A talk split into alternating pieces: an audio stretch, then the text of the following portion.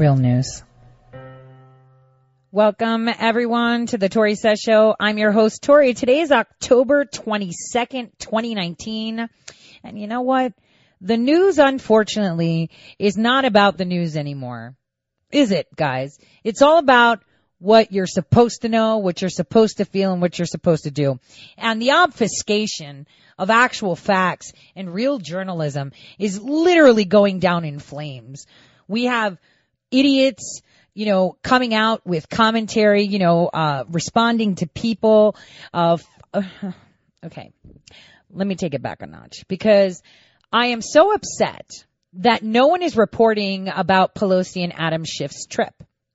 Yet we see that Lindsey Graham flipped his script. People are still kind of like, oh, you know, he's corrupt. Yeah, we know he's corrupt. Right now, as, as, you know, I'm talking to you, we have the House trying to maneuver the rules of voting. They want to meddle in our elections or what do they call it? Make it safe and make it righteous. We all know what they want. They want to know how many secretaries of states can we get on payroll to make sure we're elected? I guarantee you. And this happens nationwide. Your secretary of state? Hmm. Elected officials in cities, especially important ones, you know they are handing out money they don't have for that.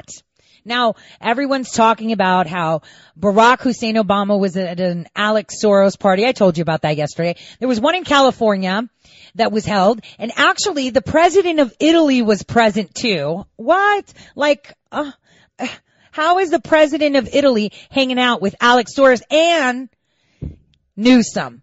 Tell me why the president meets, President Trump meets with the president of Italy, and then he goes and has a meeting with Gavin Newsom, hanging out with the Soros crowd. Yes, I have a picture. I'll tweet it out for you guys.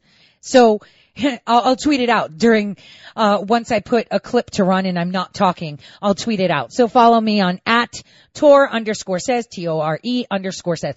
Just so you know, this is pretty insane. We had Barack Hussein Obama in New York at another fundraiser. This is where they're getting money to pay for people. You know what they're, who they're paying? I'm telling you now.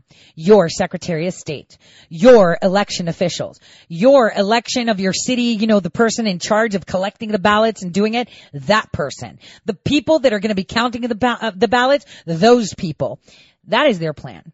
Because they know that we are headed to an election. They know they probably can't impeach this president fast enough. So what do they do? We need to fix the elections. We need to do something. So they're throwing all in to Tulsi Gabbard, you know, hoping that she can pull votes from here and there. It doesn't matter how many votes she pulls. President Trump is winning, period. Hands down. No Democrat, no t- Tulsi is so flippy floppy, nobody can trust her. And the fact the Podesta endorsed her, like I told you guys yesterday, come on, man. Seriously? Are we that dumb? We're gonna follow and, and vote a pedophile's choice? Seriously though. Anyway, so what we have going on is that, but the Pelosi and Schiff trip, guys, I have sources everywhere. Uh, right now my editor has a piece that I put out because I'm going to tell you about it. But when you find out what they did in Jordan, remember I told you it was a fishing expedition yesterday, right? Well, they actually committed quid pro quo. Uh, is it violation of the Logan Act? Is it? Cause they went there negotiating so they can get dirt or get the king to say something on the record against President Trump. Now I'm going to break down those details as well today. Uh, same thing happened in Afghanistan. So first they go to king, totally awkward by the way. So, uh, uh, um, a journalist there that covers the royal family told me it was the most awkward situation because they tried to get him to have sound bites like agree or say something and when the king took whiff of it, they realized that he was agitated and then they started saying, Oh, you're so great. You've been ruling, you know, Jordan for like 20 years. Guys, seriously, it was pathetic. So they went on a fishing expedition, get this, on our tax dollar to try to get the king to talk smack about our president on a public platform, promising him stuff. And I'll tell you what that stuff is. Well, they failed. So then they went to Afghanistan negotiating with the Taliban. Wait till you hear what they did there. So you know what really, really agitates me? Is that no one is putting this out there. I hate that I have to see my president every single day talking about his successes. I hate the fact that he's there saying we have record unemployment. Every single Republican out there should be doing that. And you know why I'm so agitated? Because in my state, no Republican came out to support a Republican that's under national fire. So, state senator. So I'm going to talk about that too. Like the Washington Post pinged me back from the article that I put out yesterday, kind of tongue in cheek on how rubbish this whole attack is on anyone who's Republican. And it seems like Ilhan Omar is protected at, you know, at any cost. They will annihilate anyone that says anything about her. It's just insane. Pure insanity. So, you know, it, it, it pains me to see this. I am really, really upset. And you guys should be nagging every single one of your senators, every single one of your congress. Get out there and say what an awesome job this man is doing. Why is no one doing that? Why is no one saying, damn that president, he totally re- built this economy. Damn that president, totally rebuilt our military. He's awesome. He's done awesome for our nation. Instead, they sit there with their hands under their butt and say absolutely nothing. So infuriating. So infuriating. So what I want to tr- start with is, um, uh, Representative Jim Jordan talking impeachment with Lou Dobbs. Uh, so there's a little clip there that I want to play. Now I love Jim Jordan. Like I said, I would, and, okay, so I said that I would like him for president, but the thing is he would have to need very strong support. So he'd be great as a VP. Let's put it that way. Because I want someone that doesn't care what anybody says. You want to throw egg in my face? I'll just wipe it off. I'm like, what is it? What is that stain guard thing that you could spray on your shirt and water rolls off and wine? I want a guy that's Teflon Don, just like our president. He's Teflon. He doesn't care. You, you, you come at me. I don't care. You tell me that I did wrong. I don't care. He's unapologetic and he knows where he stands because again, if you stand for nothing, you will fall for everything. That's common rule, right? So here we go with this clip from Jim Jordan and, um, today is going to be pretty, I mean, you, just watch. I mean, the stuff you're going to hear, you're going to be like, well, why isn't anybody else talking about it? Exactly my point. Fight against the radical Dems uh, for, for years. He's the ranking member of the House Oversight Committee, member of the House Judiciary Committee. Uh, Congressman, great to have you with us. Good to be with you, Lou. The vote, uh, I have to say, it was a strong statement, and I was yep. very skeptical about it, yep. but it was a strong statement today, yeah. and you guys ought to be proud of it. Yeah, every Republican voted the right way, Lou, because they understand what's going on. They understand the unfair and partisan process that Speaker Pelosi and Adam Schiff are running. I, have been saying this for I don't know how long, but think about this. They're trying to impeach the President of the United States 13 months before an election based on an anonymous whistleblower with no firsthand knowledge who was biased against the President, who worked with Joe Biden, and that's, that's their basis. This guy, and oh, when the call happened, and this whistleblower gets information from somebody who leaked it to him, he writes a memo that says, oh, it was a terrible call, frightening call. But then he waits 18 days until he files the complaint. And just as the president was saying, guess who he runs off and sees first? Adam Schiff's yeah. staff. And nobody tells us that he talks to Adam Schiff's staff. Adam Schiff doesn't report it. And when the form that you're supposed to fill out when you're filing a whistleblower complaint, there's a box to check. Did you talk with people on Capitol Hill? This whistleblower failed to check that. So people see this for what it is, and it was good to see every single Republican vote the right way tonight on the floor. And this uh, this intelligence committee chair, Adam Schiff, is uh, back channeling with two Russian uh, disc jockeys, I guess is the way to describe them, uh, looking for dirt on the President of the United States, looking like the buffoon that he portrays in so many uh, of his official moments. Yeah. I mean, go back to how this started. We were told by everyone, Adam Schiff, Pelosi, that, oh, there's this call where the president supposedly says, I'm going to hold up Ukrainian uh, security assistance money right. unless there's an investigation in the Bidens. And then we get the transcript and find out, wow, that didn't take place. In fact, everyone said when you read the transcript, even Democrat chairman, no quid pro quo. Then President Trump and President Zelensky meet and they say, look, no pressure, no linkage, no pushing, no quid pro quo. And then we have the special envoy, Ambassador Kurt Volker, come and testify, and he says the same thing. No quid pro quo whatsoever. But that doesn't stop them because they're bound and determined to go after this president. So they keep doing their investigation down in the basement of the Capitol where no one can get in and can see. No one gets to read the transcripts. They selectively leak information. They schedule depositions at the same time so that you can't be two places at once and actually question these right. people. That's the kind of investigation they're running. And American people, again, see through it. They understand understand this process is unfair. Yeah, it's not only unfair, it's a travesty and it's a pure, uh, pure ignorance on the part of the radical Dems. Uh, and, and look at them now. Schiff and Pelosi have run away to, uh, to Jordan. Uh, and Afghanistan, as if in a matter of a few hours, uh, discussion in both countries, they will have a superior understanding of uh, yeah. of Syria and Afghanistan I mean, it is preposterous what we're witnessing, and their conduct is just horrific.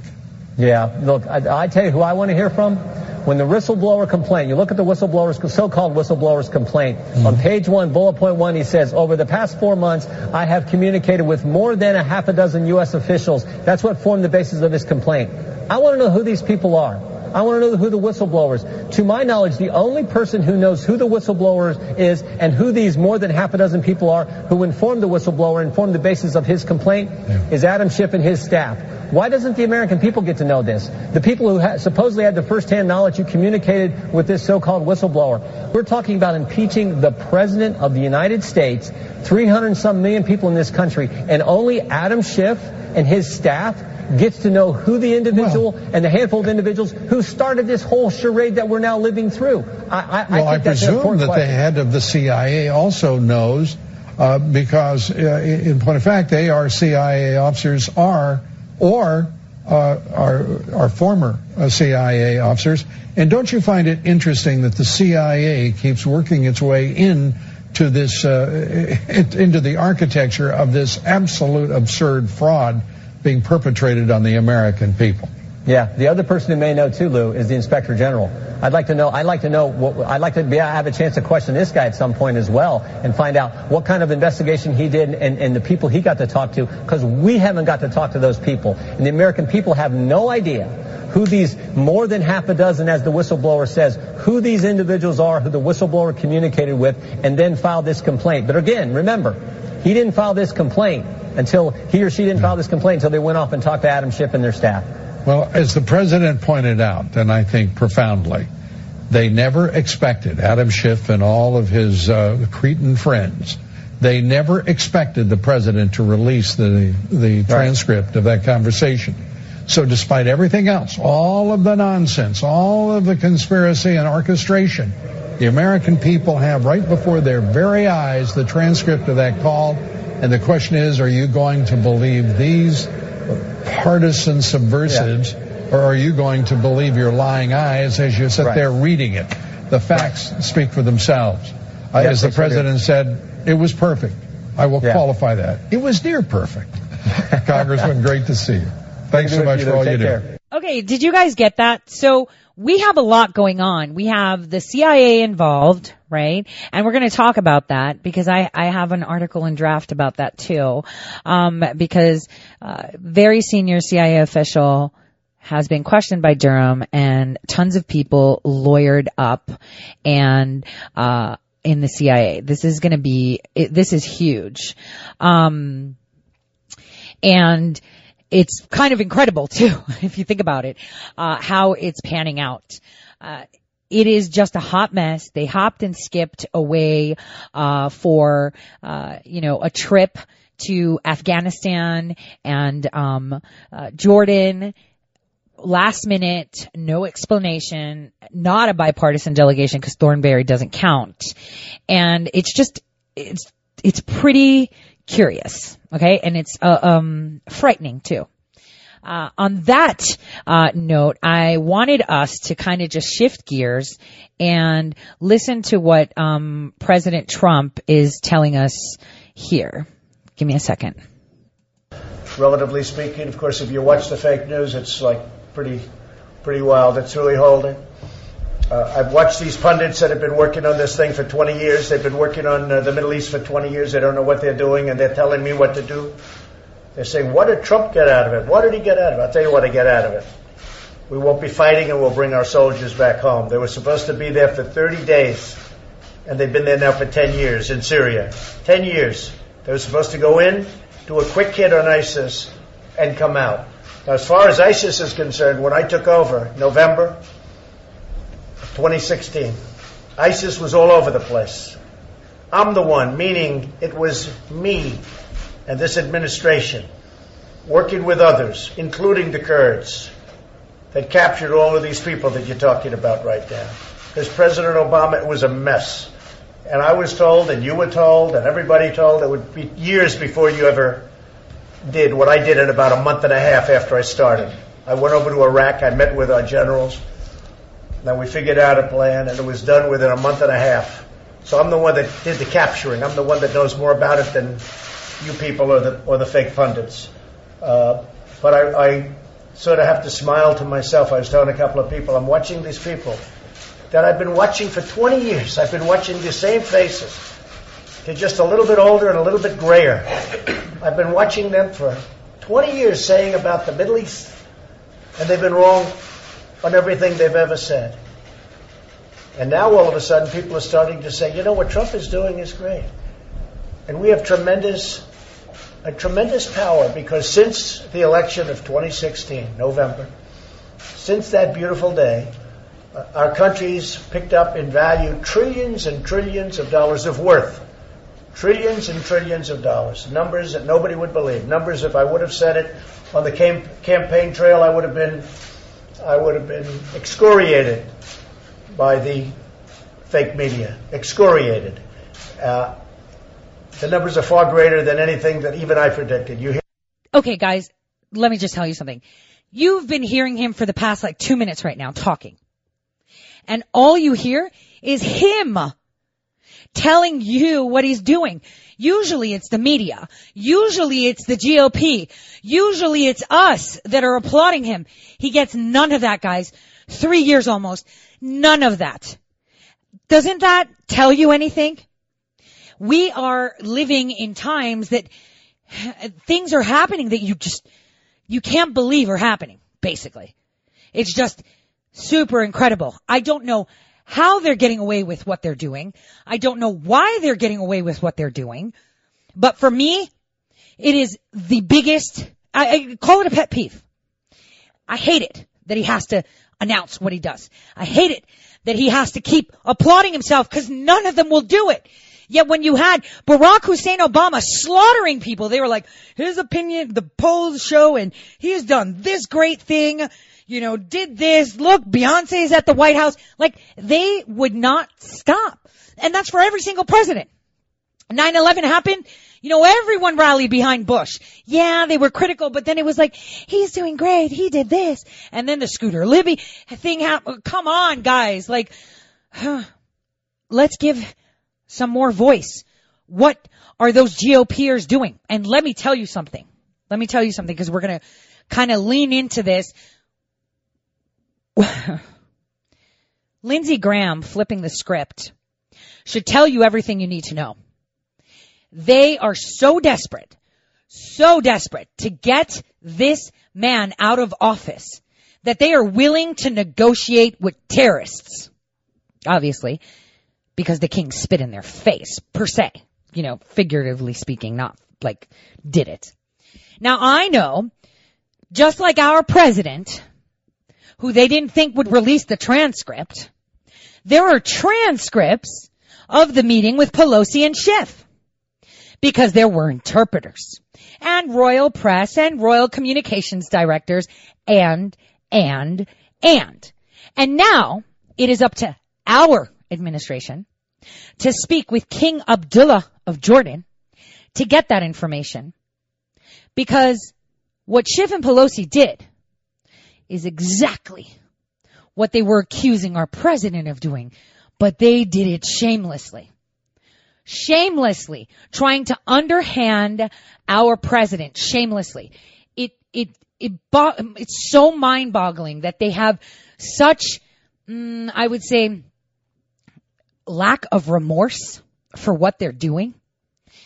You know, if you think about it, in the future, after President Trump is done with his term, a Democrat may become president.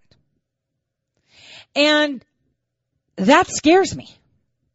Because if we don't destroy this false Democratic Party, it's not even really a party. They're all communists. Pelosi's dad was being investigated as a communist. Her brother, one of the biggest mobsters, communist. These people are communists.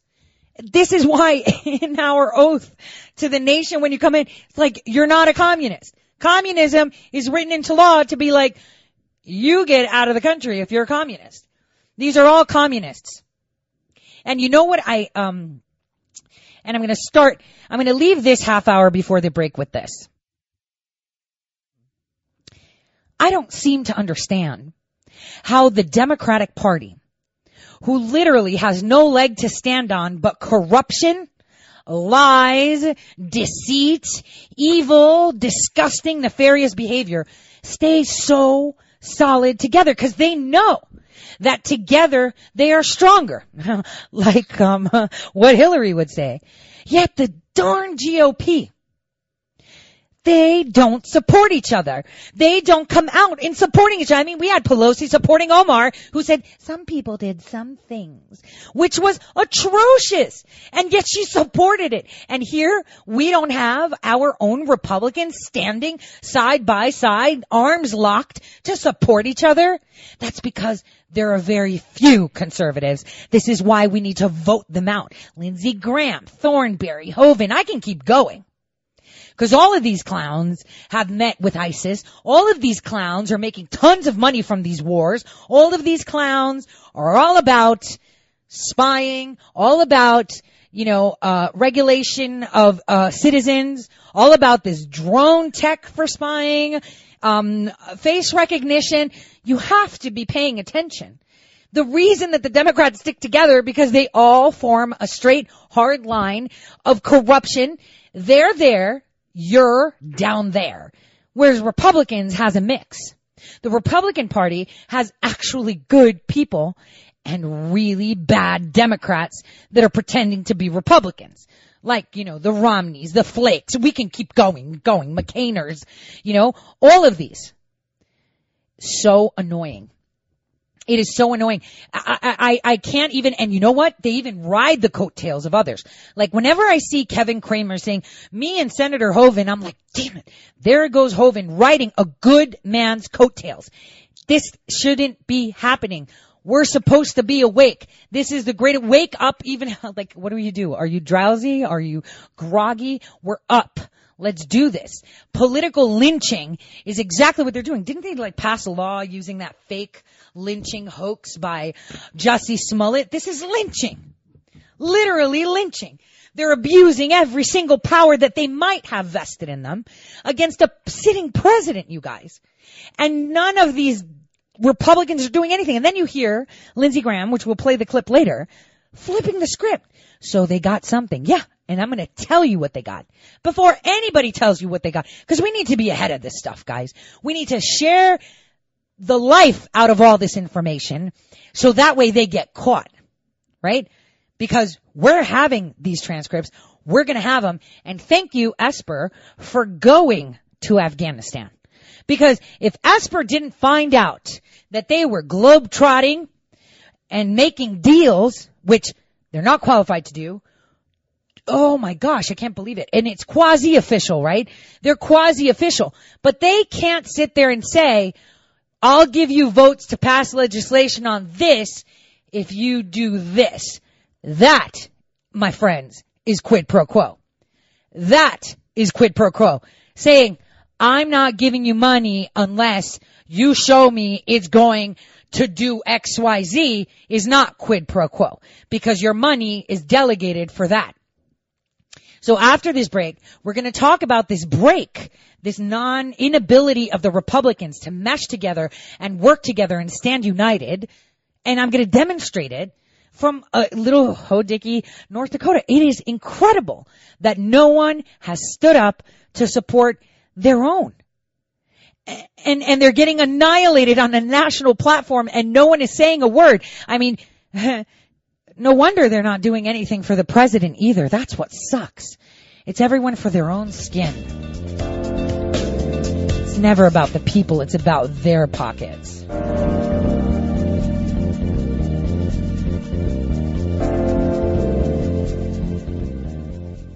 All right, welcome back everyone to the Tore Says Show. Um, I'm your host Tore. So here's where we're going to discuss uh, just how um, not united the Republican Party is. Aside, you know, we notice that the Democrats will stand by their guy, their gal at any expense. They really don't care as long as they stay unified. And that's not something that the GOP does. And that tells you, uh, and I'm telling you why, is because not all of them sit on the same side. A lot of them are fake, like Thornberry, who joined Schiff and Pelosi on their fishing expedition. He's not a Republican. He's on his way out. And just like every single corrupt GOPer, like our president said during his rally, they're all resigning or not going up for reelection. We're removing them or we'll forcibly remove them if they don't go. Now, uh, they're so united together that they are willing to massively dogpile on anyone who attacks their own too, and that includes the mainstream media. So, uh, over the weekend in the the state of North Dakota, which is massive in size, but in population it's only seven hundred thousand, right? And that's pushing it there was a debacle that is driving people insane. Now we're on day three. Now it's become national. Okay. So there is a local state legislator in my city who posted, and all of you have posted that. I'm pretty sure. So did I. Uh, that picture of that Somali warrior with guns, uh, that was working with ISIS that looks like Omar. I've shared that so many times because that could definitely be Omar. Not, it's not. It was like, I think from like the late 70s or 80s, totally looks like Omar, right? and I shared it too. And, and I've said, could be Omar. I'll share fake stuff and say could be true. I mean, it's true in the essence that she's an elected jihadi, that she is an elected terrorist, that she isn't who she says she is. So why not throw that in? So what he did was he shared this fake picture, um, and to drive conversation. Congresswoman at Al Qaeda training camp in Somalia. She's trying to get this big picture blocked everywhere, share it everywhere. Yeah. All of us want to share it because we want to show that she's a terrorist. It's not really her. And the comments on that, you know, post that he had on his own Facebook were gold. I, I totally loved it. Everybody found it funny. But a blogger who claims to be conservative, right, was like super triggered. Okay? Super triggered for this. Like so triggered, he wrote two different articles on two different days. And not only that, Heidi Heitkamp, who was the former senator of this state, her brother led the pack. Like, oh my gosh, North Dakota lawmaker posts bogus photo of Omar on Facebook. Okay, that photo's been around for like two years now, circulating. This isn't news. But here's what they do. When they see that there is someone out there that is making a difference, that stands for something, no matter how big, how small, they want to pull you out from the root and knock you down. So, I decided, let me showcase this because it was Chris Berg from uh, the Fox affiliate where he has this show called Chris, Chris Berg POV Now who put this clip in. Listen to what Heidi Heitkamp, a Democrat, says on national TV and no one bats an eyelash. Listen. It's a third, a third, a third. A third thinks this is nonsense. It's all out to get the president. A third say hang him from the highest tree. And a third say we're waiting. Are you kidding? So she says that a third of people think it's rubbish, a third want to hang the president from the highest tree, and the other ones say we're winning on impeachment. Are you kidding? So here we have a former senator of a state saying that in national TV uh, during this storm of let's kill the president, right? That's, that's it. Tom Arnold calling him a cocky traitor and uh, simile to JFK. Hillary Clinton, simile to JFK. Barbra Streisand showing Pelosi's Louboutins impaling the president. Theater, killing the president. The billboard, everything is going there. They want to remove him at any cost. You understand that, right? And they are normalizing such threats. And you know what happens when such threats are normalized? Where does Secret Service start? How do they start? How do they finish? How do they know what's credible and what's not? How do they know it's not just some clown sharing stuff and it's not really merited? They don't. That costs us money and it keeps us in constant fears. Endless death threats and wishes of death against the sitting president, not only by your entertainment industry, your trolls and your insane press people, but now from former elected officials and sitting ones. I'm just saying. So the bias of the mainstream media is easily demonstrated by the local media in the state of North Dakota, which is very little. I tell you, all the channels, CBS, ABC, uh, Fox, the local ones, they all, like if you look at their feeds, they publish the same articles with the same words. Complete mockingbird press. It's copy paste. Everybody does the same thing. There's no like difference. So the only thing is that they cover different volleyball or basketball games from high school. So anyway, so eh, and they have different like weathermen and anchors in air quotes. So they're super biased because the mainstream media um, is pretty much led by liberal, insane liberals and uh, notably uh, Heidi Heitkamp's brother, who plays radio show host. I, I think he owns it or owns interest in it, and just sits there and bashes anything conservative. Um, you know, he's like totally like hiding under his sister's skirt and winging that, right? So anyway. This state senator, Oley Larsen, he has a business. Uh, he's a great guy, well educated, well rounded, strong conservative, guys.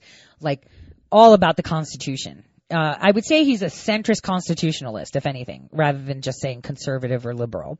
Anyway, so he posted this photo of Omar on his personal Facebook page, and this rabid blogger named Rob Port, who's been blogging but gets paid by a liberal rag, 70 grand a year to blog. Anyway, so he's the, he's the, he's their local blogging so, so, oh my gosh, I can't. I'll, I'll stop. So I don't want to be mean. So, um, but it's infuriating when you see communism and unicorns being plastered all over your media because they are trying to destroy this man for putting that up there. It's like a unified effort to destroy it. And this is what the Democrats do. Now, he obviously took it down. He was like, damn, they like took it seriously, you know, whatever. So that wasn't good enough this blogger wrote another one saying, oh, you know, he took that down, but, you know, now he posted this, you know, post that says a vet over a terrorist. Hope the people get off the couch and take time off work to go and vote her out. Because there's an Iraq war veteran, Chris Kelly, who is running against Ilhan Omar for the seat in Congress. And he's like, we should get a vet rather than this elected jihadi. A hundred percent. That is something I would post. That is something the president would say too. All right. We all know this. But instead, this blogger who apparently him and Heidi Heitkamp's brother set the tone, right? Are so infuriated. He was like, it, I almost thought he was crying when he was writing his post, you know? And here's what he said. Just to be clear about what we're talking about, Larsen made a post last night which he claimed Rep Omar is or was a member of Al Qaeda. Uh, totally is, and it's actually Al Shabaab, which is part of Al Qaeda. He has since deleted that post, but subsequently created a second post in which he also refers to her as a terrorist. This is unacceptable. People who do this sort of thing aren't fit to hold elected office. Well, Rob Port, she is under investigation. She will be going down. Her husband divorced her not for this sham affair, because it's a sham.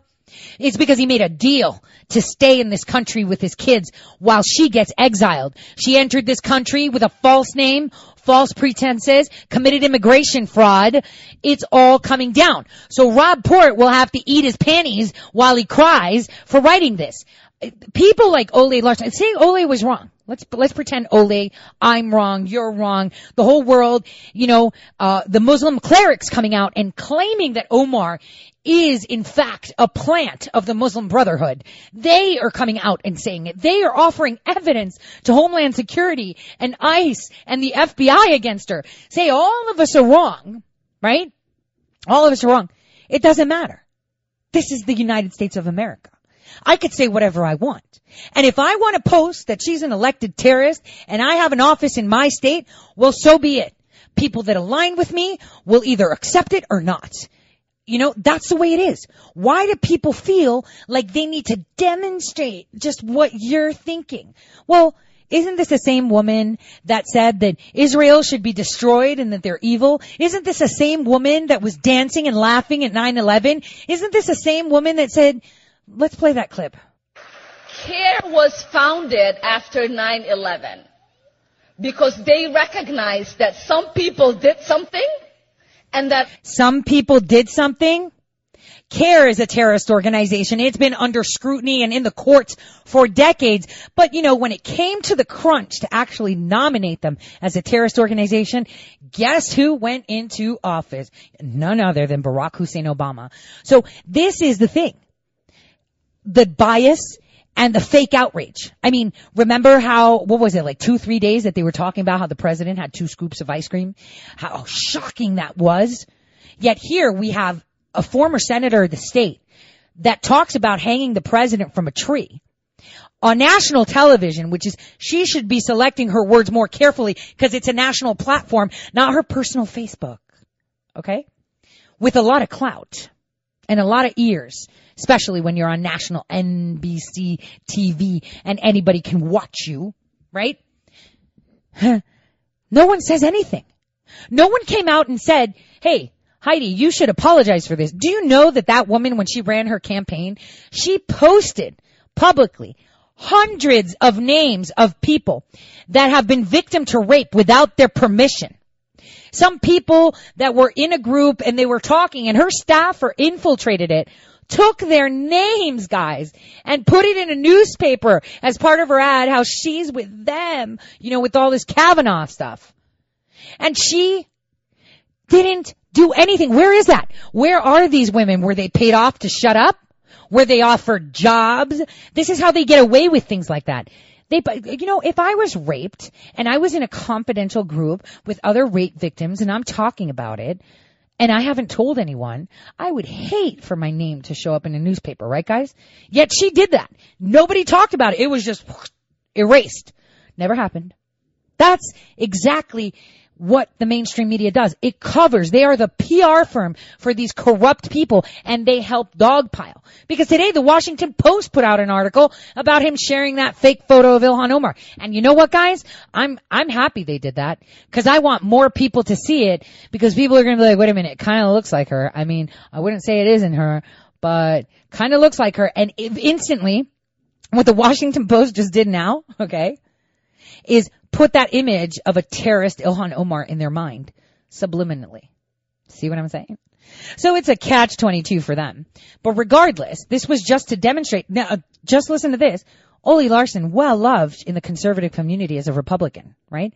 And that he stands for the people. Not one person came out to say, all right, man, I share cat videos and fake news and everything on my Facebook. Who cares? This isn't news.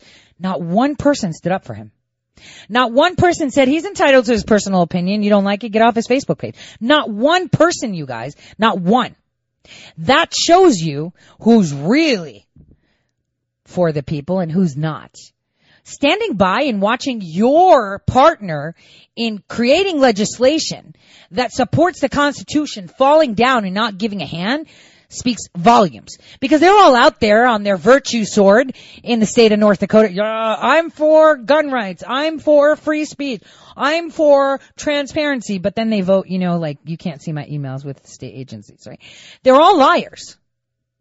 And here's where you see the ones that are really about the people. The ones that stick together, right? We don't see a lot of those in DC, do we? We see just a handful. Just a handful. It's the McCainers that are now the Grammers, right? And then it's like the actual public servants like Jim Jordan, Nunes, uh, you know, uh, Meadows, like th- th- all these people, like they've grouped. So we can see who are the real conservatives. It's the ones that are really talking. And anyone out there retweeting, oh, Lindsey Graham, I've been on here for almost a year telling you he's a clown. I've been on the internet and writing things about Lindsey Graham for years. He's a clown. Just because you see the president retweet him doesn't mean anything. People are like, oh, I listened to this guy on the radio or this guy on TV. President retweeted them, so who cares? President retweeted the New York Times fashion person. Doesn't mean he likes her. Doesn't mean he uh, supports their work. Even if he'll retweet their book. It's just him using them for the sound bites that tell his story because he's tired of saying it himself. All of us should be out there voicing our praises for what he's done for our nation. Uh, because no one else is doing it. It's horrific. It is horrific that he has to sit there and, and tell people, I did this. I'd rather use tools and idiots tell the world what I've done rather than me constantly having to say what I do. You know, they censor us. Censorship. Ah, so insane, right? Shadow banned. Disconnecting, you know, your services.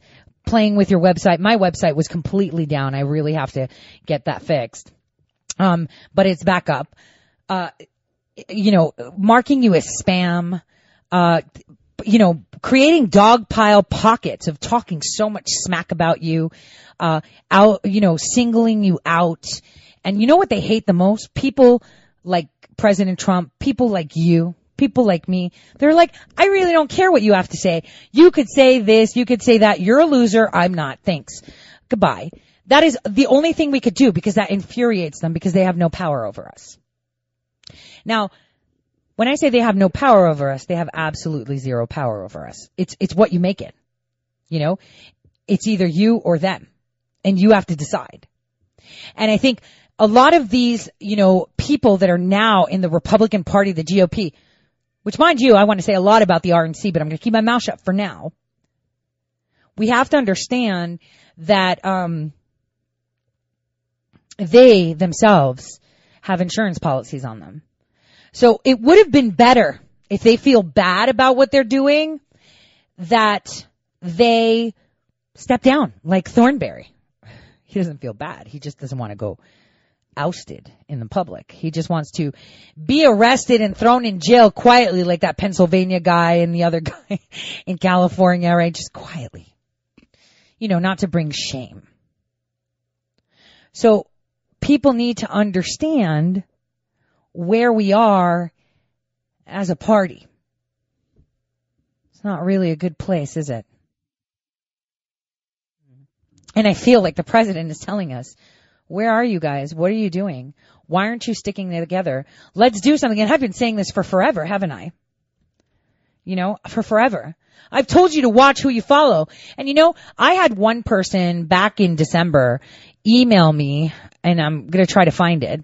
I had someone back in uh, December of 2018 email me and say, Cassandra Fairbanks is such a great representative of the conservative voice. How dare you oust her? Well, didn't she just tweet the other day that she's voting for Tulsi?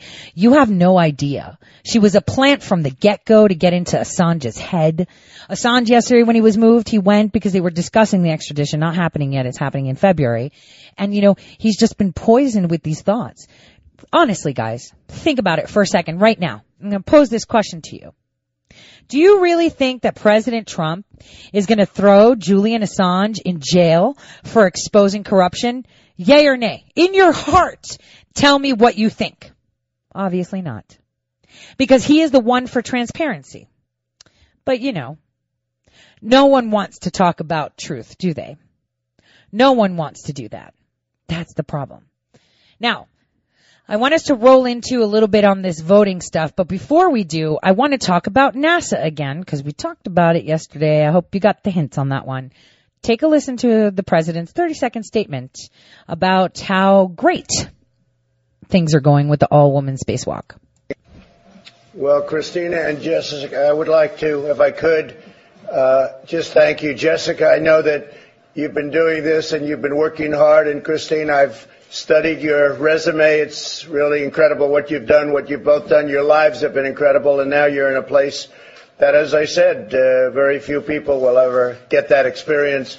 You're doing an incredible job. This is a first step uh, because we're going to the moon and then we're going to Mars.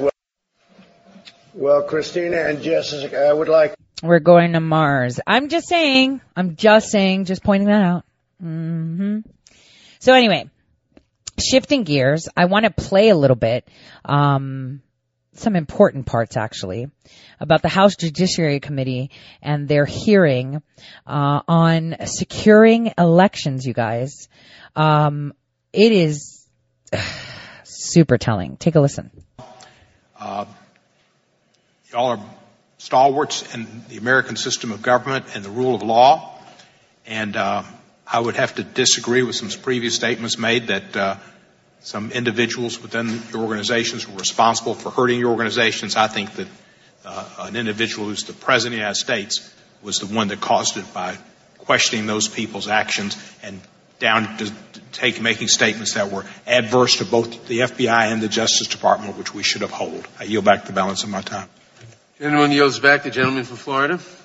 Thank you, Mr. Chairman. I wish this truly were a sincere hearing on election security. If it were, we might be marking up some of the bipartisan legislation that members of the committee have worked on, including uh, House Resolution 3529 by Congresswoman Murphy, Mr. Deutsch, Ms. Mucarsel-Powell, myself, to have greater connectivity prior to any intrusion, or we might be marking up the legislation by Mr. Ratcliffe, Mr. Himes, joined by Mr. Collins and Mr. Khanna, uh, 3238, that would create greater consequence for those who engage in election interference. But that's not what this is about.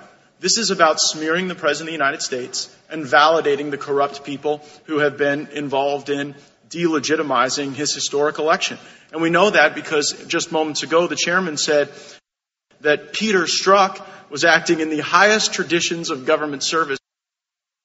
Now, Ms. Floris, I believe you currently hold a job that Mr. Strzok once held.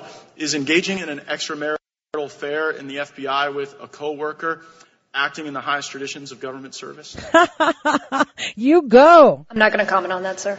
Well, are there any regulations of the FBI against it that you're aware of? I'm not going to comment on that, sir. you, you UCMJ does. Are you saying that you don't know whether or not it's against FBI policy to have an extramarital affair with a coworker? Sir, I hold a, a slightly different job uh, than Mr. Strzok held on the DAD over the intelligence branch. He was over our operational branch, not that we are held to a different standard. I'm just not going to comment on whether or not Peter Strzok's behavior was well, out of context. It, is it in the highest traditions of government service at the FBI to engage in affairs with coworkers? You should know that if you work there. Sir, I'm not going to comment on that. Wow. Well, uh, maybe I'll ask you another one. Uh, in, the Inspector General said in his report, we did not have confidence that Strzok's decision to prioritize the Russia investigation over following up on the mid-year related investigation. Uh, so if the Inspector General didn't have confidence in the way that someone prioritized something, would that be acting in the highest traditions of government service? Not going to comment on that. Sir, I'm not going to comment on that. I knew it! The Inspector General further said the OIG found it's not only indicative of a biased state of mind, but even more suspiciously implies a willingness to take action to impact the presidential candidate's electoral process. This is antithetical to the core values of the FBI and the Department of Justice. If someone, anyone, is uh, engaging in behavior that is antithetical to the core values of the FBI and Department of Justice, is that person acting in the highest traditions of government service? Sir, we have an entire inspection division. We have the OIG. There are several measures in place that, that take into account those questions. I'm not going to answer those questions from the position I am in. It's, it's just really striking that someone in the senior leadership at the FBI, like a, a, an unwillingness to be critical of conduct that was so detrimental to our country. And as people all over America are looking at the corruption that negatively impacted our president and the institution of the presidency, it doesn't really inspire confidence that current officials from the FBI say, hey, you know what? It's a bad idea to be having affairs with your colleagues and to be undermining the trust that people have and to be prioritizing investigations over politics. But nonetheless, here we sit. And in fact, here we do sit. You know, it was more than a month ago, Mr. Chairman, that you announced an impeachment inquiry in this committee. And I believed you that we, our committee would be engaged in that process. But as we sit here today, three other committees are in the basement of the Capitol conducting secret interviews, engaging in selective leaks. You got Chairman Schiff then coming out and having his theatrical rep. Oh wow. Um, so I just want to say Nadler has arrived. He looks very low energy. I'm going to pause that right there. We're going to get back into it. And over the break, I'm going to tweet out my article about the King of Jordan and quid pro quo. Um, and we'll, uh, get into that. We're going to talk about this coup because this is how you execute a coup. Meetings in a basement and going to make deals for dirt. I'll see you all just after this short break.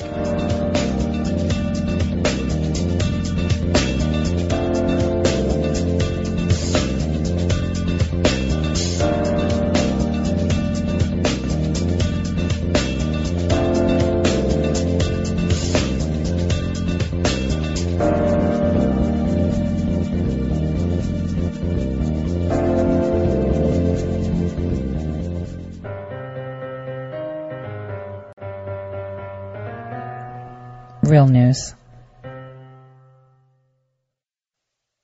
All right, everyone. Welcome back to the Tore Says Show. I'm your host, Tore. So where we left off in the first hour was talking about this election, uh, you know, hearing about voting, about what is it called? They're saying House Judiciary holds hearing on securing elections and we spot Nadler. I spy with my little eye Nadler, who has been missing in action. Very low energy. He was deposed. He was deposed and that's coming too. Uh, take a listen to just the next statements that are being made here. Performances of transcripts that didn't really occur. And you've got lies about contacts with whistleblowers. Now, regardless of how people feel about the president or this impeachment, one would at least think that if the chairman of the Judiciary Committee announces the launch of an impeachment investigation, that members of the Judiciary Committee might be willing to or able to participate in that investigation.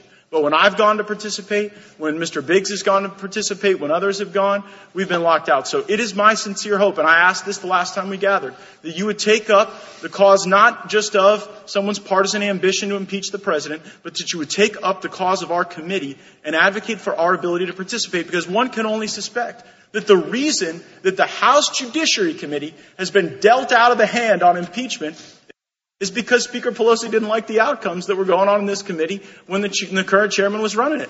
I mean, it, it, wasn't a surprise to the country when you brought in Mr. Lewandowski. House Democrats looked like a dog that caught a car and didn't know what to do with it.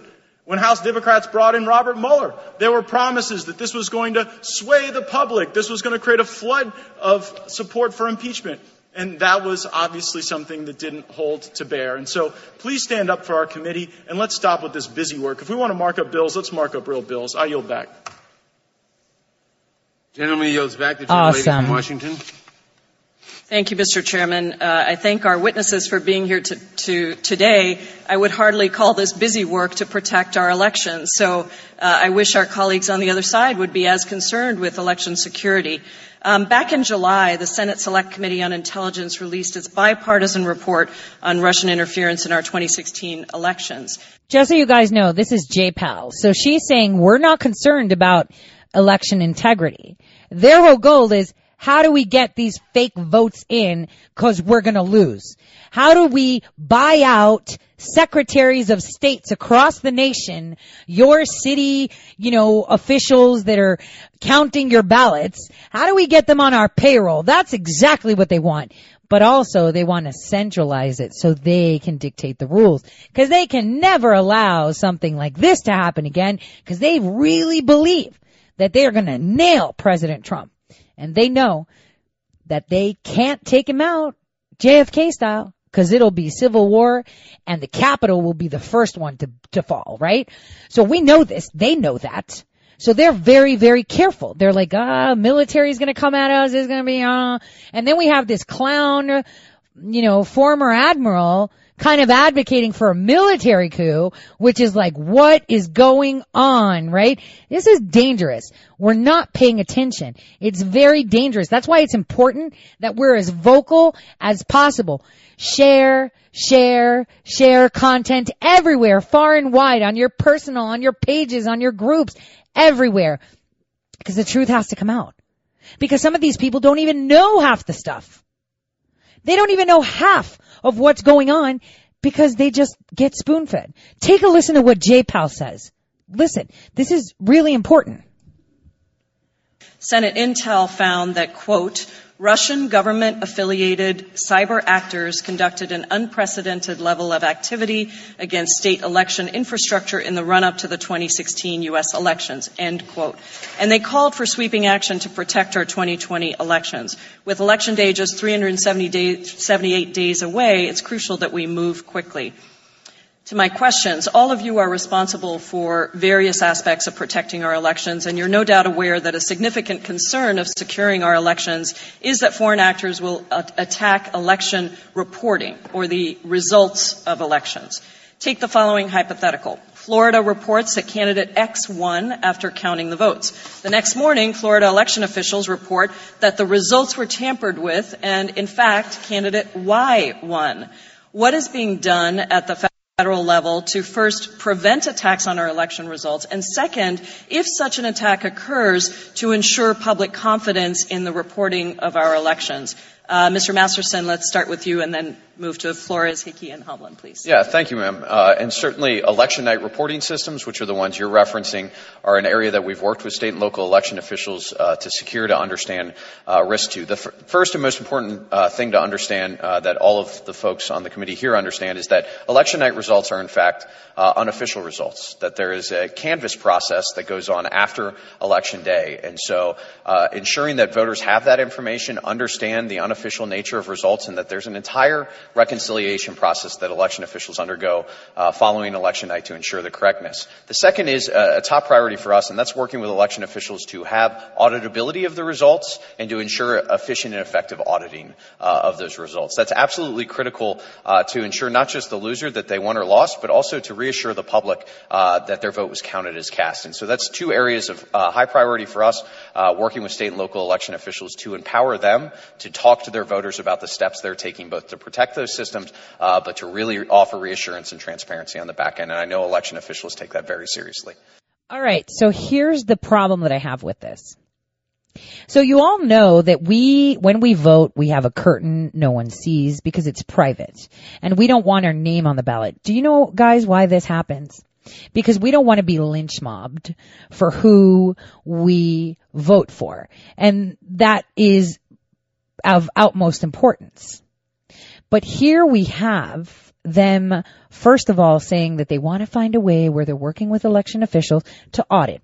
I agree. Paper ballots, period. How many voters are qualified to vote? 10,000. 10,000 ballots, right? But then how does the person that voted know that they were there? Because they are the only ones that would know which ballot they picked. So the idea goes let's pretend like in my little city, there's, um, there's only 20,000 people that are eligible to vote, about that much, okay? Qualified. I'm just saying, uh, I think it's like 30,000, but I'm just gonna say 20 for the sake of this, you know, idea.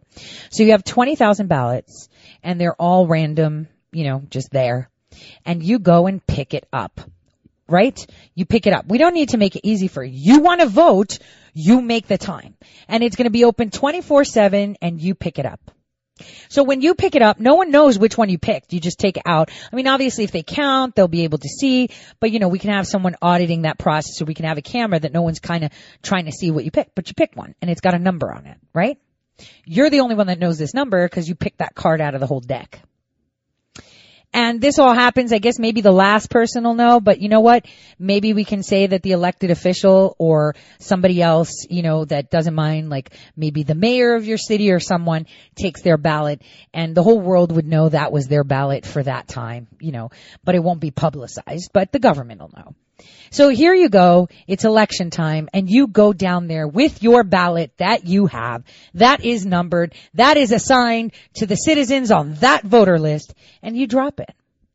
And then, like he said, and this is an excuse, but it's kind of true, they canvass the votes, so they're not official, because when they actually count them, it's official, right? So you kind of get a hint of, you know, how many, because they count the ballots, blah, blah, blah, blah, blah. And they need to be able to audit it. How do you audit it? Well, I said we have numbered ballots, 1 through 20,000. For some reason, I only have 21,000, I have 21,000 ballots. That's a thousand ballots more than what I'm supposed to have. Or I have a duplicate ballot of number 35. Oh dear. So I just put on the website, hey, if you're number 35, there was a duplicate, would you please come and present yourself? Or, you know, I'm gonna have to count it as invalid. And you, as a voter, like for me, say I had number seven, I would go online and see seven voted for this, this, this, this. You know, because I know my number, I'll look at it. It's on a list. That's how I would feel comfortable. That it gives some anonymity, but also gives your ability to see that your vote where, went where you asked. And that it was cast the right way. And that if there's any funny business, let's pretend I had ballot seven and some two other clowns replicated or had some fake ballot with the number seven, you know, and I'm really, you know, adamant about my vote counting, I might step forward and say, all right, um, so I'm the one that got number seven.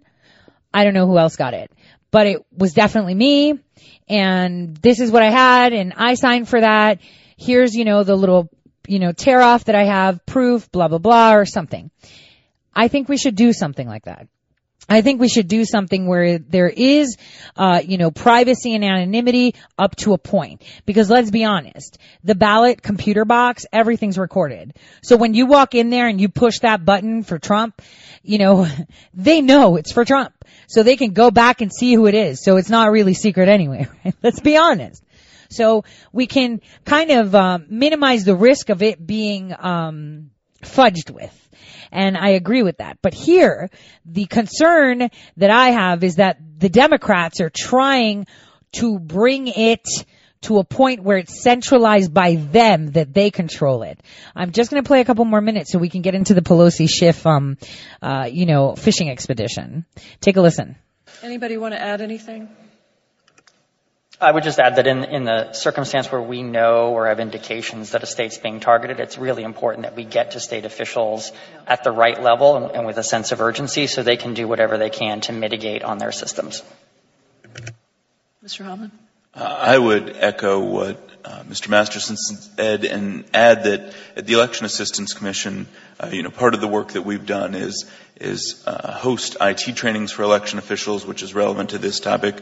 Uh, work with them on improving audit processes, uh, and certainly think that the issue you raise is one of real concern. There are a number of responsibilities that election officials have, and I believe that the Election Assistance Commission should be more empowered to work on those. But the reality, as I mentioned in my opening statement, is that we're a $7.95 million agency. We have one lawyer. We have one financial person for since its inception, the Election Assistance Commission has been kicked around like a political football, and we've never been empowered or funded in a way to actually help election officials in the way we can. And I think that right now, in this time, we see the need for the federal clearinghouse that the EAC was created to be, and I would just ask you all to help make that possible. Thank you. Thank you. Um, Mr. Masterson, as a senior cybersecurity advisor, um, how have you engaged with local, state, and national media outlets to ensure that unofficial vote reporting is protected from malicious interference? What media networks specifically have you met with, and have any refused to meet with you? And what new measures are you taking in 2020 that weren't applied in 2016 and 2018? Yeah, thank you, ma'am, for the question. Wait a minute. Regulating reporting. Are you paying attention? Uh, the, first is that the Associated Press, uh, the team that handles the election night results for the AP, uh, on election night is a member of our sector coordinating council, which is the private sector uh, council that we work with on providing support and services, information sharing. So AP has been an active participant in that coordinating council to understand threat and risk, steps that they could take to secure their results reporting, uh, and I know is taking that very seriously seriously. Uh, secondly, uh, is we held a tabletop exercise with members of the national media prior to the 2018 election to talk about what are scenarios that could play out, how is information being exchanged not just with state and local officials, but social media companies, the political parties, and others, in order to ensure that uh, media have access to the information they need before they report on results or, or other items. Are you listening to this? This is Gestapo. This is like 1984. They're meeting with social media companies and national media. Are you paying attention to coordinate what information they give us? Listening? Because I'm surprised no one's up in arms right now. Even where it was on YouTube being streamed live, nobody was even talking about it. They're just talking, time to nap, Nadler. Oh yeah, Trump 2020. Oh yeah, it's the Russians. No one's listening. Listen to what they're telling. They're telling you exactly what they're doing. Heading into 2020, uh, we anticipate, uh, engaging media outlets individually, uh, and then having a tabletop exercise again heading into the 2020 election to work through those scenarios and ensure they have the information they need. Thank you very work through scenarios? much. Okay. Gentlelady yields back. The gentleman from Virginia. Thank you, Mr. Chairman. I want to thank the witnesses for being here, and I too am concerned about foreign interference in our elections and have co-sponsored uh, ranking members bill HR 3442, uh, which would amend the Immigration Act to uh, provide that aliens who have engaged in improper interference in a U.S. election are inadmissible to and deportable from the U.S and uh, also co-sponsored 3238, Mr. Ratcliffe's bill, which would prohibit interference with voting systems under the Computer Fraud and Abuse Act. I want to go ahead. Any illegal aliens or any aliens voting, automatic deportation. You hear that? That's already in the law. So I don't know why we had to re-law it, right? Remake it valid. That's in the law, period. And ask uh, Ms. Floris, in your testimony, you say that uh, we do know that our adversaries are actively trying to influence public opinion and electoral processes in advance of the 2020 election. You, have mentioned in your testimony influencing public opinion through various social media activity. What electoral processes, uh, what efforts to interfere with electoral processes are you aware of at this time? So, Sarah, uh, thank you for the question. As roll into 2020, the one thing I want to highlight is that countries like Russia and China, they pose a pervasive and persistent threat. It's not just based on the electoral cycle. Their foreign influence operations are essentially always present. When it comes to the ele- electoral process, you, you, can look at something as voter suppression. Um, the whole concept of pushing out false information, of highlighting uh, places to vote that are actually not true, this whole concept of disinformation that we've really seen the Russians focus on. Okay, that, that in and of itself can interfere with the electoral process. Okay, but nothing to the uh, extent of uh, actively trying to hack into or interfere with electoral systems. To date, sir, we have not seen anything specific regarding hacking into the electoral systems of the 2020 elections. Okay. All right. Um, thank you. I'm going to yield the remainder. Okay, so very specific here. First of all, she said China and Russia would do this. So let's be honest. Do you guys really think that China wants President Trump next term? Uh-uh. Uh-uh, no they don't. So if we see any Chinese interference, who's it for? The Democrats. Obviously Biden, if he was gonna go forefront, but I'm telling you, I said it before, they're gonna throw their chips in. If they're smart to Yang, that's one of the timelines and they should have done it. And now they're just trying to pull apart votes from everyone. They're typically annihilating themselves. But that's number one. So they're like, yeah, they spread disinformation. So I guess all of us are going to be Russian agents, kind of like the thing Hillary does, you know. You're a Russian agent, you're a Russian agent, everybody's a Russian agent. Tulsi's a Russian agent too, even though Podesta was prompting her up and Podesta and Hillary are super tight. So this is all fake news. They're just doing it for the show. Okay? To ramp up conversation and get plants like Cassandra Fairbanks to jump on that uh, on that train, right? So we have that, and now they're discussing. Oh, he asked, have they hacked? Do you think they're going to hack our electoral system? or do you have any evidence? And look at her words. Careful. We haven't seen any evidence for the 2020 elections. No, duh. 2020 is not even here, so they're not hacking our systems if it's not here yet, because we don't even know who's on the ballot. So that was a dumb answer. It was a nothing answer. So let's.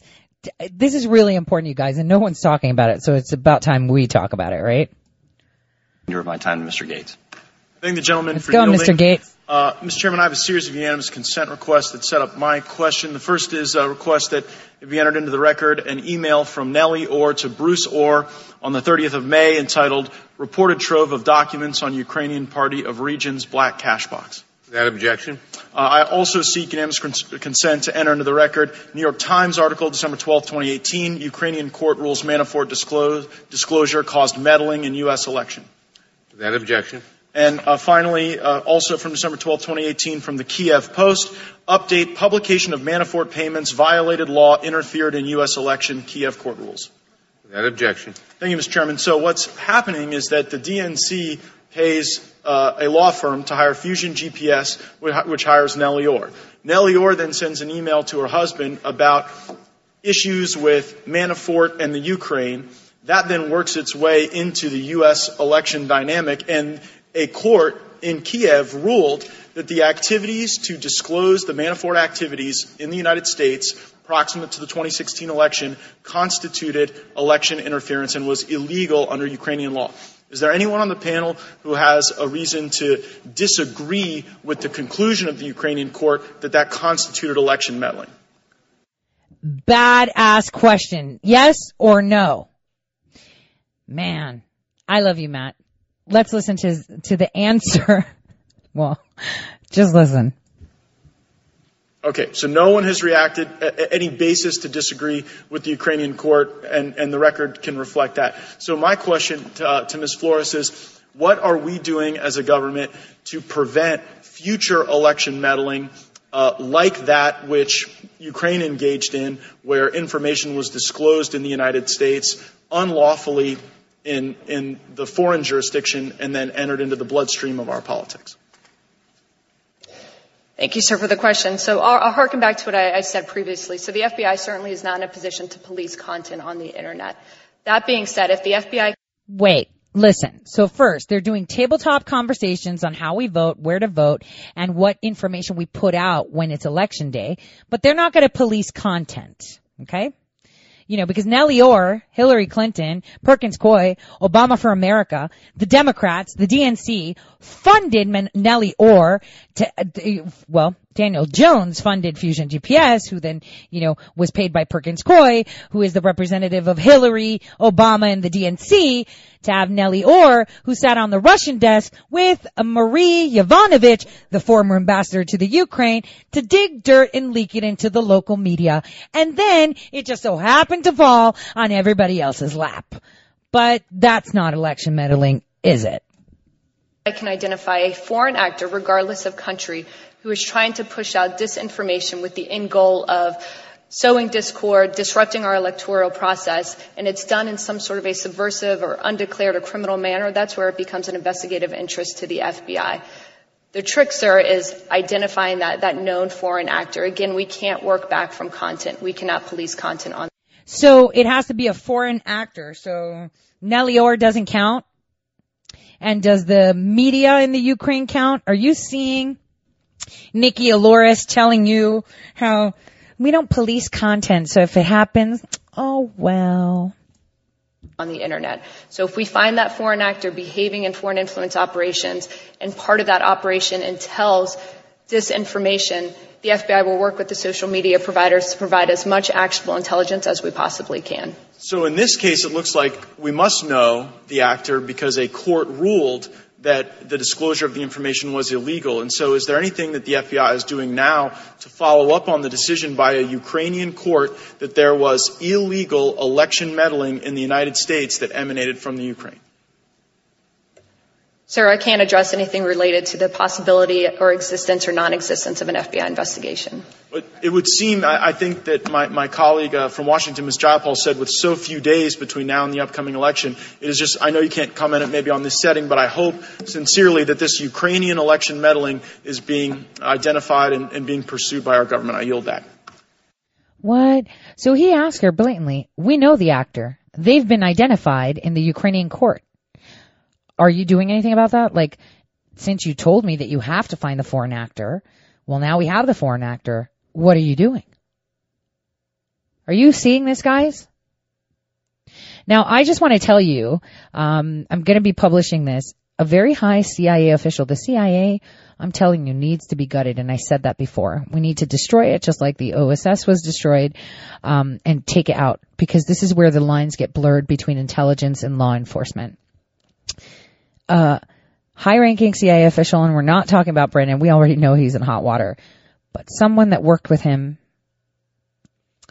um, was questioned by Durham and they immediately lawyered up and all subordinates lawyered up too. We got a CIA now filled with desk jockeys and field operatives and communicators with our Five Eyes and Nine Eyes partners that have lawyered up. This IG FISA report, we're delaying it. Just listen, because we need to have an indictment come to. The people of the United States will not allow another IG report that shows blatant illegal activity like the one with Comey, where it was completely legal, and not have someone go down. So, um, one of the indictments least is going to be coming. That's already been picked. I'm just telling you, this is expanded completely. And my insider tells me a lot of heads are going to roll. A lot. And so, you know, we have to be really, really patient and careful. Now, after the short break, we're going to jump on the Schiff and Pelosi train. I'm going to go over the article that I put out and the one that I'm going to put out, um, you know, within the next couple of hours. I'll see you all in just a bit.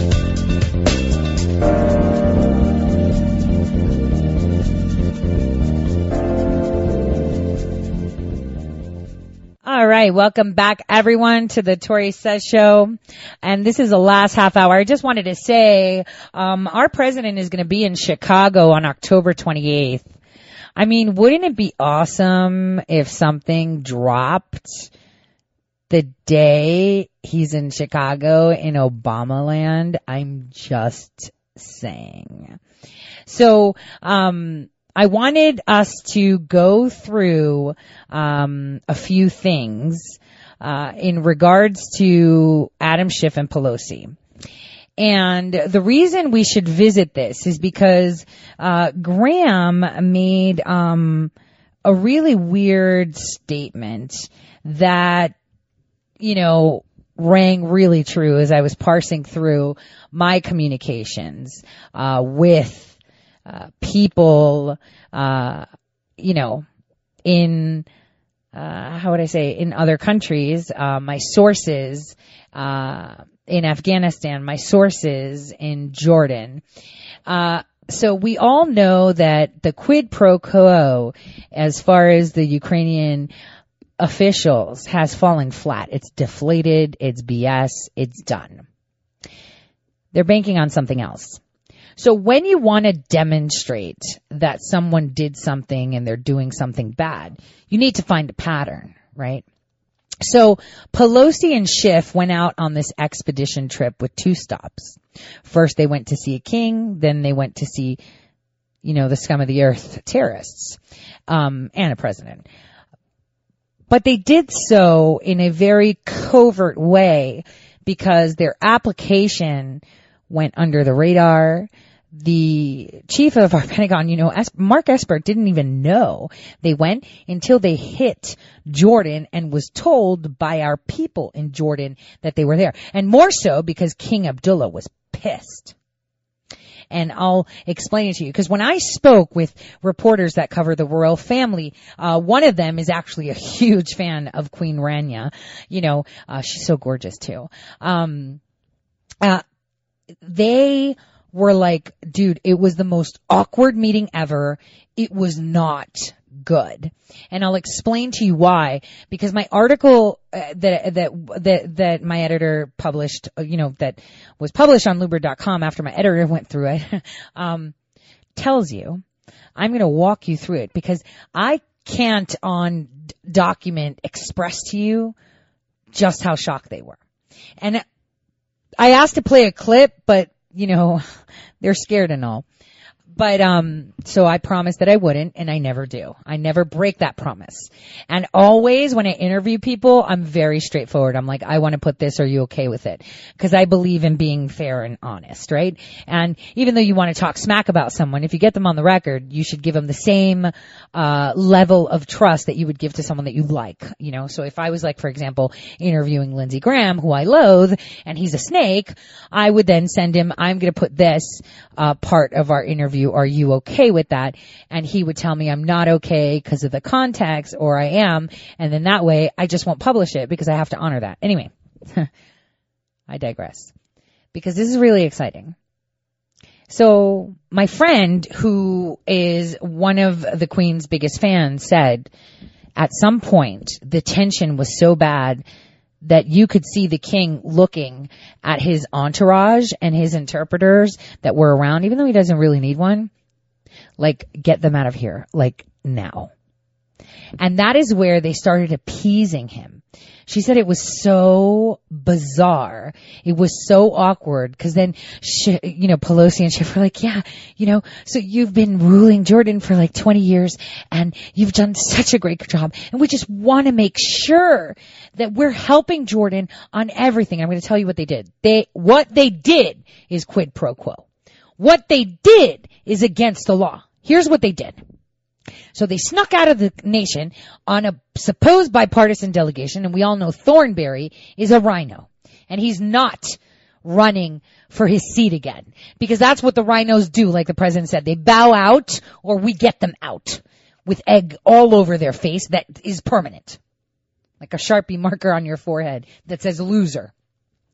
So they go to, to the king, and they go to him and say, so, you know, I know that Jordan has like a problem. You know, you guys want uh, to have a two-party state solution, so you don't have to constantly have all these Palestinians running through Amman, using your highway, dirtying your highway, causing commotion as they go in and out of Palestine to avoid entry through Israeli uh, borders and that they go through their Palestinian territory borders. So you keep pushing this two-party state and President Trump loves Israel. He's going to annihilate the Palestinians if you ask me, which is not something the president said. He's all for two-party, two-state solution. Let's figure it out, right? So what we'll do is we promise that the minute he gets out, we'll have legislation that supports a two-party thing but you need to tell the world just how bad the president is. You need to tell us what you guys discussed. Did you, did he give you any dirt? Did he say like this? Actually, it didn't go so into detail. It just went, we'll get you the legislation if you tell us how you really feel about the Syria pullout. That's exactly what was said. Word for word. And he said, well, you know, uh, what is important here is to maintain the borders of Syria. He answered that question. Pelosi insisted. She insisted. Well, it was very careless of the president to pull out and, you know, leave you guys there. You know, because you border on Syria. This is going to cause a refugee problem, instability. You're going to have ISIS. Well, no, we kind of agree with him. Uh, it was good that he left. Uh, Russia and Syria can take care of it. It's important that we reinforce the Syrian borders and help Assad and Russia deal with the problem correctly. What we want is a good two-party state solution, and what we want is to maintain Syria's integrity. She didn't like that answer. So she pushed it another way, right? Well, do you think that U.S. president should have remained in Syria because he's causing great instability in the Middle East? No, because if we can maintain Syria's borders and we allow Russia and Syria to deal with it, it should be rectified. She was not happy. And the more they tried to, tried to bait him for a soundbite, to go against the president, the more annoyed the king was getting. And even on his, um, announcement, on his own announcement, he says, His Majesty King Abdullah, accompanied by His Royal Highness Crown Prince Al Hussein bin Abdullah II, met on Saturday with a delegation from U.S. Congress, headed by U.S. House Speaker Nancy Pelosi. The meeting, held as part of ongoing outreach with U.S. Congress, Senate, and House representatives, cover the cooperation and strategic partnership between Jordan and the United States, as well as regional developments. Speaking at the meeting, attended by His Royal Highness Prince Faisal bin Al Hussein, King Abdullah expressed appreciations for the United States' continuing support for Jordan in a number of fields, commending the U.S. Congress's position towards the kingdom. Discussing regional issues, foremost of which the Palestinian cause, telling you exactly why they went there, His Majesty stressed the need to reach a just, lasting, and comprehensive peace on the basis of a two-state solution which guarantees the establishment of an independent Palestinian state on the 4th of June 1967 lines with East Jerusalem as a capital. Turning to the Syrian crisis, here is the key. The king urged a political solution that safeguards Syria's territorial integrity and the unity of its people while guaranteeing the safety and voluntary return of refugees. The meeting also covered regional and international efforts to counter terrorism with a comprehensive approach.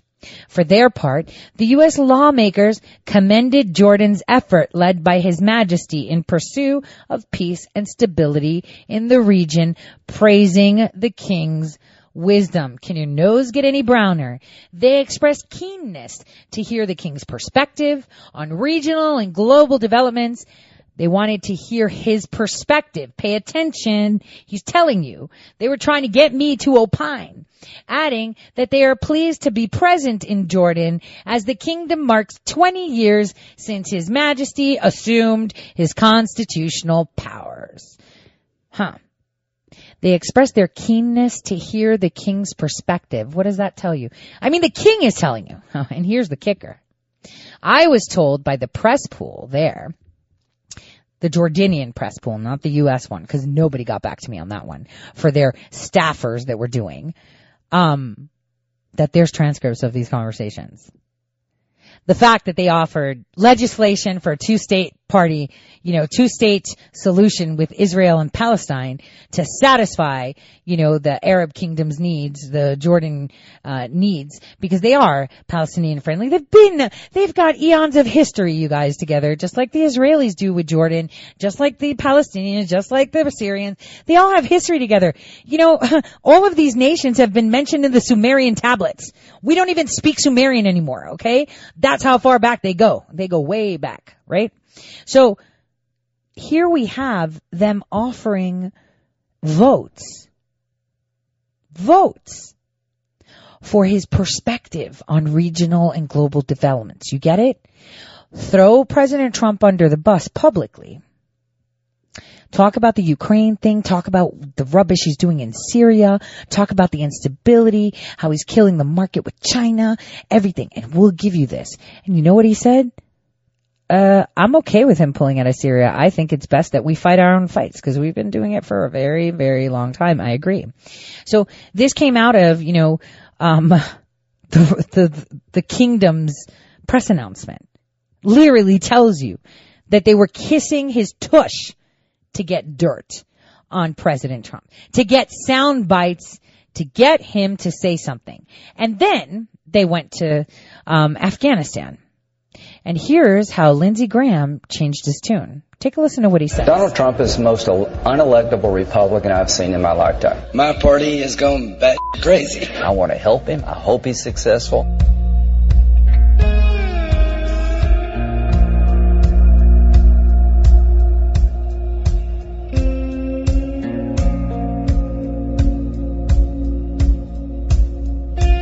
Now, I find him to be a handful I find him to be an equal opportunity abuser of people. But at the end of the day, uh, he can be very charming. You know how you make America great again? tell Donald Trump to go to hell. You don't have to run for president and be the world's biggest jackass. I think his campaign is opportunistic, race baiting, religious bigotry, xenophobia. No, I don't think he's a xenophobic, race-baiting, religious bigot as president. What President Trump has done is historic. So if you don't like me working with President Trump to make the world a better place, I don't give a shit.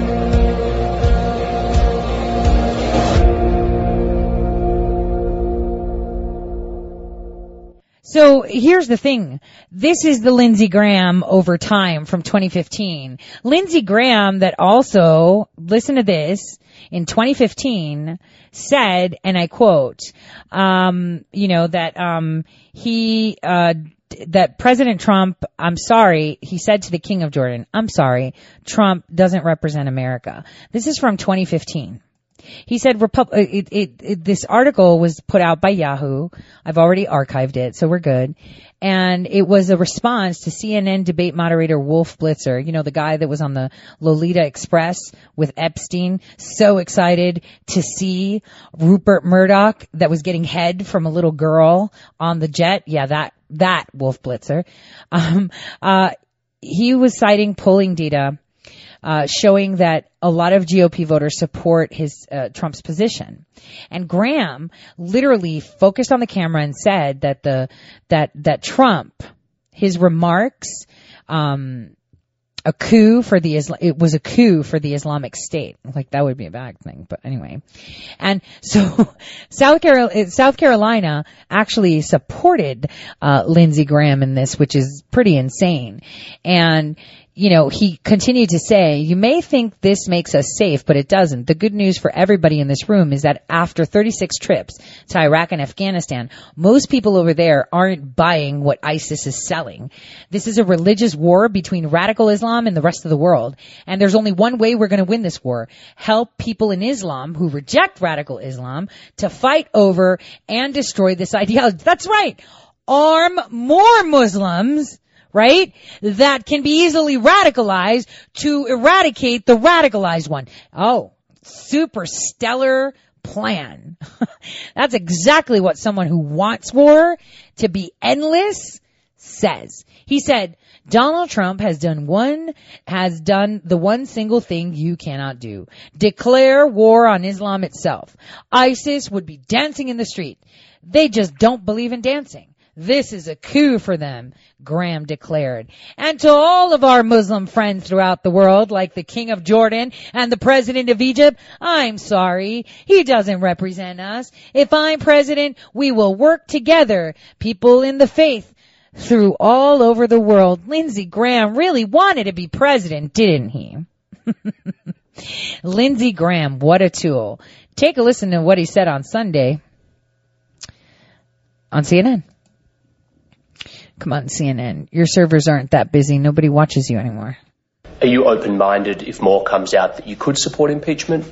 Sure. I mean, I mean, I, show me something that that that is a crime. If you could show me that, you know, Trump actually was engaging in a quid pro quo outside the phone call, that would be very disturbing. That interview was recorded on Tuesday. Guess what? Did you hear that? Very specific. If you could show me that Trump was doing something quid pro quo outside the phone call, okay, outside the phone call, then sure, show me. I'd be game for it. Okay, so number one, they're trying to get through to get the Ukrainians to frame him to testify and say this happened. That's number one.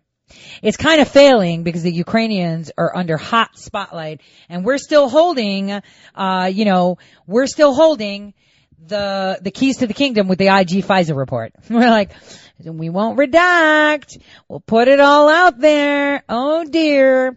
So we've got the EU telling the Ukrainians, don't piss him off, he'll drop this and we will be destroyed because he has a lot of people, um, you know, uh, out there and it'll be public and we're going to be in trouble. So the next best thing is, all right, since we can't get the Ukrainians because Durham's all over there and everyone's gone, that's our people and we can't figure this out.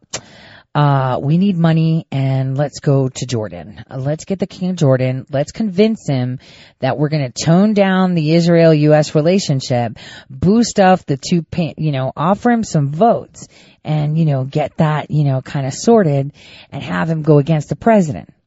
And then we'll go to the Taliban. I know he was going to meet with the Taliban and the President Ghani. I mean, President Trump told us, didn't he? He said, look, I canceled the meeting at Camp David. I was going to meet, meet with the President of Afghanistan and the Taliban to kind of mediate a solution between them. And remember, you know this from me because obviously the mainstream media is not educating the people. Uh, the Taliban are actually a political party in Afghanistan. And right now, you know, the president of Afghanistan, all right, I'll recognize you as a political party. Where do you want your headquarters? And they're like, we want our headquarters in Qatar. And Afghanistan's like, that makes no sense. Um, that's not right. Cause we don't need Qataris involved in our business. It's kind of like the Democrats saying, we're going to have our headquarters in Mexico. Well, that's weird. We don't need the Mexican government, you know, funding or in imposing themselves on U.S. politics. So what are you doing? And you know, this is basically what's happening. So Pelosi and Schiff and their delegation went to find the Taliban to get them on the record or find something or manufacture something outside of a phone call to say that it was quid pro quo. Um, did President Trump offer you like money and he said, I'm not giving you money if you don't do this? Did President Trump say that he's going to give you guns or planes if you do this? Even though we know the conversation he was going to have with the Taliban and President Ghani was to mediate, right? That they were going to talk to each other and have a discussion so they can find some common ground because this is where all this dichotomy in Afghanistan stems from is that the Taliban used to be a political party. They were weaponized by our government and so they could do a jihad with the Chechens uh, to Russia, USSR, you know, Russia. And then they got radicalized, and then we had Osama bin Laden, who was trained by our farm, right? He was an agent out there radicalizing them for that jihad, and that's where he got radicalized himself. This is what I said. No matter what, at some point, if you're a devout Muslim, you have that risk. It's like being an alcoholic and having wine in your face every day. You know, you just have to take that one sip and you're right off that wagon, right? So that is exactly how it is, where it's that fine line of taking jihad literally and going forward with it. So why would you arm more Muslims to, you know, jihad? That's, that's the thing here. That's what we need to understand. Because you know, as society grows, you know, religion isn't taken as literal. Like nobody from the Bible sells their daughters for cows anymore, right? We don't do that. And, you know, if you, if you, if your friend accidentally shoots a BB gun and takes out your eye, you don't go and take theirs too, right? I'm just saying, um, literal, you know, usage. This is where we're at. So Lindsey Graham saying this is that the plan is, is to find some outside evidence that can be manufactured to indicate quid pro quo. Now, with their trip to Afghanistan, and what I learned from three different sources, okay, it's possible that the meeting that he had at Camp David was purposely canceled with the excuse of an attack that may, you know, that happened, um, to, I, I don't want, I don't want to, I don't know how I'm going to say this without revealing my source. So this meeting was interfered with for our benefit, I believe. And that is how I'm going to put it. Um, because they brought that interference because they didn't want a solution, because they wanted to get the Afghanistan, uh, Afghanistan's president and the Taliban to say or present something about the president that would be considered mm, wrong. I mean, how do you do a coup, right? So they orchestrated that, and we know they did it. And from one of my sources, Pelosi and Schiff are being set up. So, um, it's going to pan out really interesting. What they did in Jordan is what they tried to do in Afghanistan. And Esper was right there, kind of like a roadblock that they were able to circumvent, but not really. So what we're going to see now is a rapid introduction and a push. This is a coup when you're going to other nations trying to get dirt on your president that you can use against him to overthrow him, manufacture it, promising them a two-party solution for the Palestinian and Israeli conflict, right? This is a big deal. I don't see why nobody is talking about this. Everybody knows about it. The king made it apparent. Their media is talking about it. Yet here, we're just pushing this Ukrainian dead horse that they really, really want and they can't get. And Lindsey Graham, you know, is a, is a dog whistle for the left. And they wanted him on the record to say, yo, yeah, if you show me evidence outside of the phone call, you know, I'll consider it. This is what they do. They prop their own people. You, you can't trust anyone right now. But I just want to assure everyone that things are in motion, things are happening, and things are evolving the way they should. They never thought she would lose. They have no idea how meticulous and calculated this is.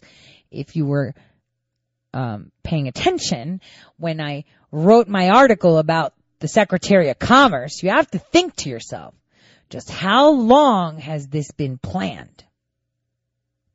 That is what uh, you know, people need to kind of focus on because we have CNN foaming at the mouth. Ex-CIA official says Putin has benefited from Trump's foreign policy. Yeah, he has. Guess how he's benefited? Aside from the fact that he dropped the dollar and he's turning into gold, turning to gold for trade.